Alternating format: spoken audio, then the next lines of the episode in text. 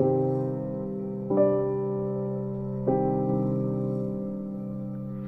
everyone, welcome back to Southern Fried Storytime. Um, we're gonna do the mysterious case of Dr. Jekyll and Mr. Hyde, and uh, I've gotta confess, this was my second choice for a second episode of Spooky Season. My first attempt was going to be a bunch of the creepiest games in the world. Turns out I found them and went way too hard. I found games so scary that they freaked me right out. I had the whole script of the top five scary games. Number one was called One Man Hide and Seek or Hide and Seek Alone. I think Hitori Kakurenbo. It basically involves a ritual to create a possessed stuffed doll. You then offend said evil spirit by stabbing it. Then it's your turn to hide, and the doll has to find and kill you.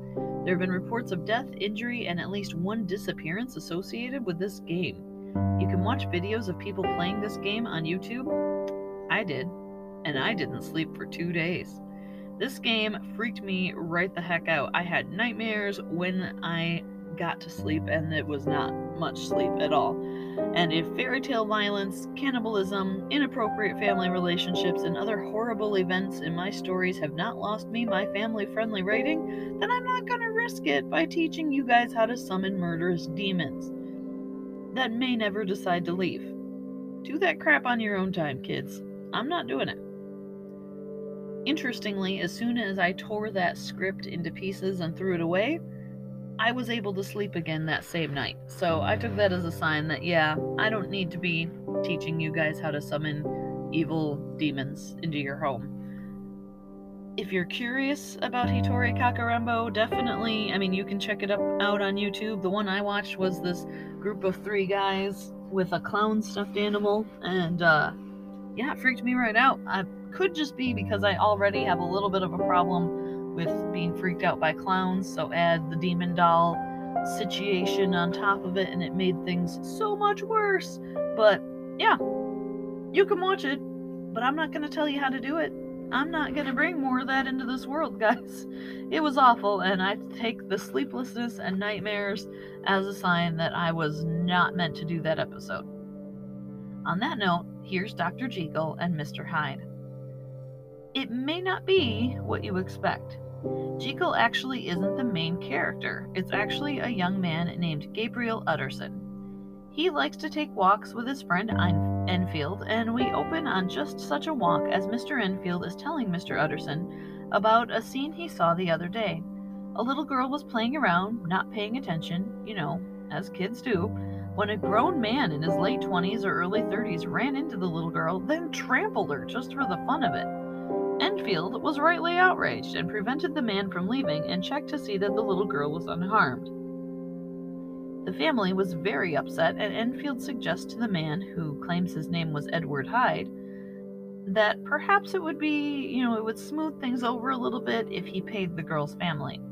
The young man agreed and gave them all a check that was signed by Dr. Henry Jekyll. This worried Mr. Utterman, as Dr. Jekyll was a highly respected member of the upper class Victorian community. In fact, the virtuous doctor was one of Utterman's clients and as his lawyer, the young solicitor had counted on the doctor's sterling reputation to guarantee that he would be an easy client to represent. If someone like Dr. Jekyll was paying for the crimes of a man like this Mr. Hyde, there may be some kind of foul play going on, and as the good doctor's lawyer, that meant that he was involved too. In fact, he could recall that Dr. Jekyll had just changed his will to make Hyde his sole beneficiary. He hadn't thought much of it at the time, and then when he heard Enfield's story, it kind of changed his perspective on things.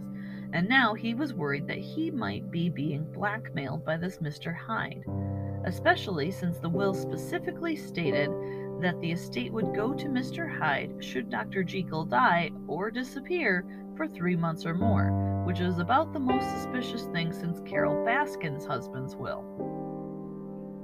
Utterson tried to clear this up by speaking to Jekyll's friend, Dr. Lanyon, but the doctor said that he and Jekyll had drifted apart in recent years, so instead he decided to talk to Jekyll's servants. They told him that they had been ordered to obey Mr. Hyde as faithfully as they did Dr. Jekyll. Despite Utterman's concerns, however, when he meets Jekyll at a dinner party two weeks later, the good doctor seems to be fine. He does seem very reluctant to discuss his relationship with the mysterious Mr. Hyde, though. Jekyll assures his anxious lawyer that Mr. Hyde was not a problem and would cause them no trouble. Utterson took Jekyll's word for it. He had no reason not to, and until one day Mr. Hyde beat an old man to death. He had struck the old man so hard that his walking cane split in half, and upon inspection, Utterson recognized that the cane actually belonged to Dr. Henry Jekyll. Utterson realized that he could no longer ignore the situation. He confronted a frazzled Dr. Jekyll who admits that he's done with Mr. Hyde. He swore off the villain and gave Utterson a letter of apology from Hyde himself. Utterson is feeling very good about the situation until a servant noticed that the let or noted that the letter in his hand on the way out the door and casually remarked that they had not received any letters in the post that day. It'll surprise none of you, dear listeners, when I tell you that Utterson went home to discover that Hyde's penmanship matched that in a letter Utterson had from Dr. Jekyll. Utterson is frustrated, thinking that his friend must be covering up for this Mr. Hyde. For a while, it didn't matter. Hyde seemed to have vanished, and Jekyll was slowly returning to his social, jovial self. Just when Utterson was starting to have confidence in his client's reputation being restored, Jekyll suddenly began isolating himself again. Eventually, it got so bad that Jekyll's servants came to him for help. The doctor had locked himself into his lab, refusing to leave for days. He would shout through the door, sending servants all over town for ingredients, but when he shouted through the door, his voice was that of Mr. Hyde. Worried that Hyde may have harmed Jekyll, Utterson realizes that he needs to break down the door and intervene. When the door finally gives way, Utterson and the servants burst into the room to find the short, scraggly body on the floor, dressed in Dr. Jekyll's upper class clothes. The novella has led up to this moment with a slow burn of Utterson, who is a pretty normal guy who has inadvertently stumbled on this completely strange circumstance. We have, so far, only seen this whole situation from his perspective, and the limited information would have made him very relatable. We've all seen someone else's problem and had it not seemed so bad from our perspective, only to find out later that it was a much bigger situation than you thought. This was that moment for both Utterson and the reader. When Robert Louis Stevenson, author of Treasure Island, wrote this story in 1886, the first audience did not know what to expect. Of course, this story has been deeply embedded in pop culture for 136 ish years now, and we all know vaguely what is going on here. Though, as usual, Hollywood has embellished a lot, which has led to some misinterpretation of the story's meaning for those who read within, you know, those who read with movies. As always, I strongly encourage you to read or to read the book and discover for yourself whether you agree with my interpretation or Hollywood. It's not a long book either, so you can cruise right through it. You see, dear listener, here, after the death of Dr. Jekyll and Hyde, is when Utterson, and therefore we, get to see what has actually been going on here. The puzzle pieces come in the form of letters that, when read, complete the whole picture.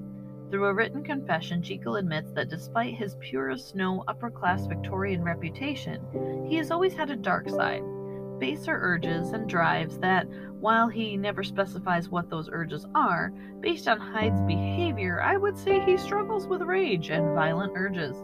A lot of people theorize that these urges have more to do with relationships and lust, and we see this played up in movie versions of the story, but Stevenson himself said that this was a projection on the part of those making this interpretation.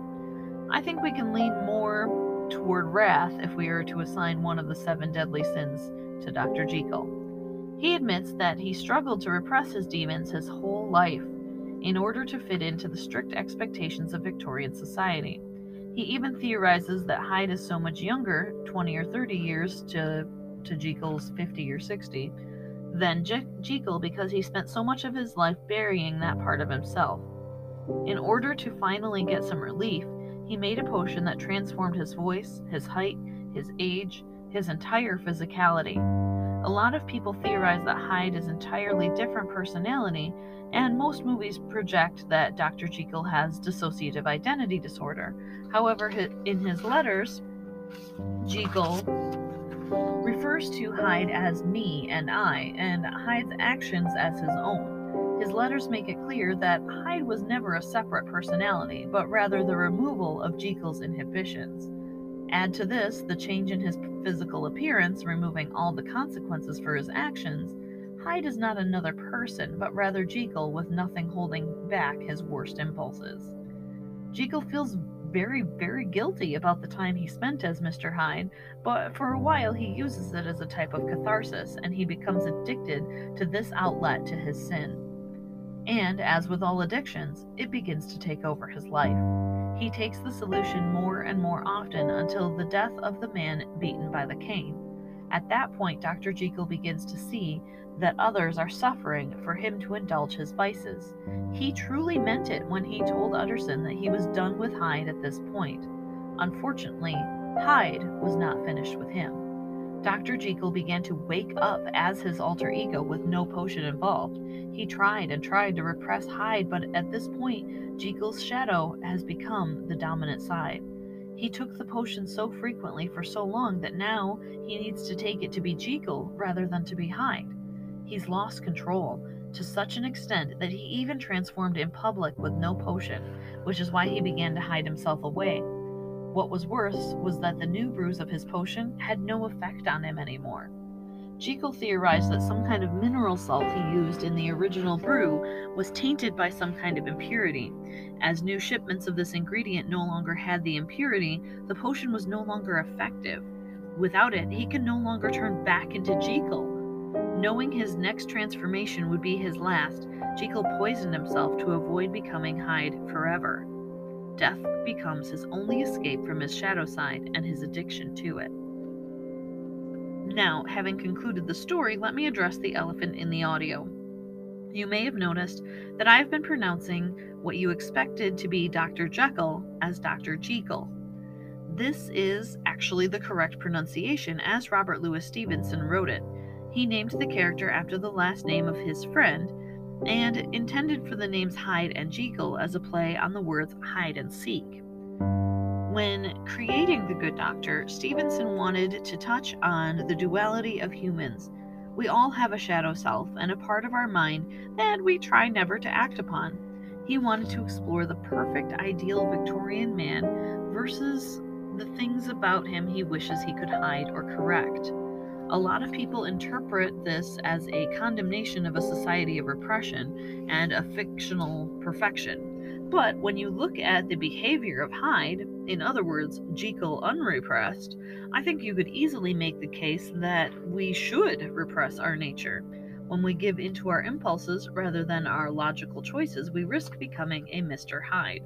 So that was one thing I noticed in my research for this story is a lot of people took this as Stevenson's reproach of a repressed society holding back their natural, though evil, urges, and that if you could just indulge in your sins more often, you would not sin as heavily. And again, I firmly think if you look at the behavior of Mr. Hyde or Dr. Jekyll in Mr. Hyde form, I think it could just as easily be argued the opposite that perhaps we need to repress these darker sides of ourselves because look what our darker sides do.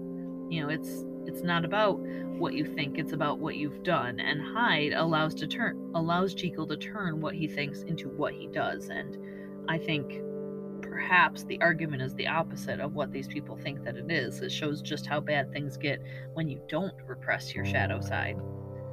Such was the case of Deacon William Brodie. He was the deacon of a craftsmen's guild rather than a religious deacon. He was a gifted woodworker who specialized in making very intricate wooden cabinets and doors, all with very specific locks and keys. He was hired primarily by the upper classes, and he was in very high demand. He was well thought of as an upstanding member of the community. Unbeknownst to all the people who respected him and his work, he was creating duplicates of all of the keys that he was making. He ran a burglar ring that would use these keys to steal from the very people who trusted him with their goods in the first place. He then used the money to finance his gambling habit, but he mostly did it for the thrill. This dual nature was also a part of what inspired Stevenson to write the novella, as this case was in the news and was, you know, causing shock throughout London at the time that he wrote the story. So that kind of inspired him as well, this very extreme dual nature. Um, two sides of the same person. Again, not two separate personalities, but one side of yourself that indulges your darker impulses as opposed to the restraint and choosing to do the right thing. If you enjoyed this episode and are looking forward to more of Spooky Season, please like, subscribe, and share the show with your friends. Thank you so much for tuning in today. I really enjoyed having you, and you have a beautiful weekend.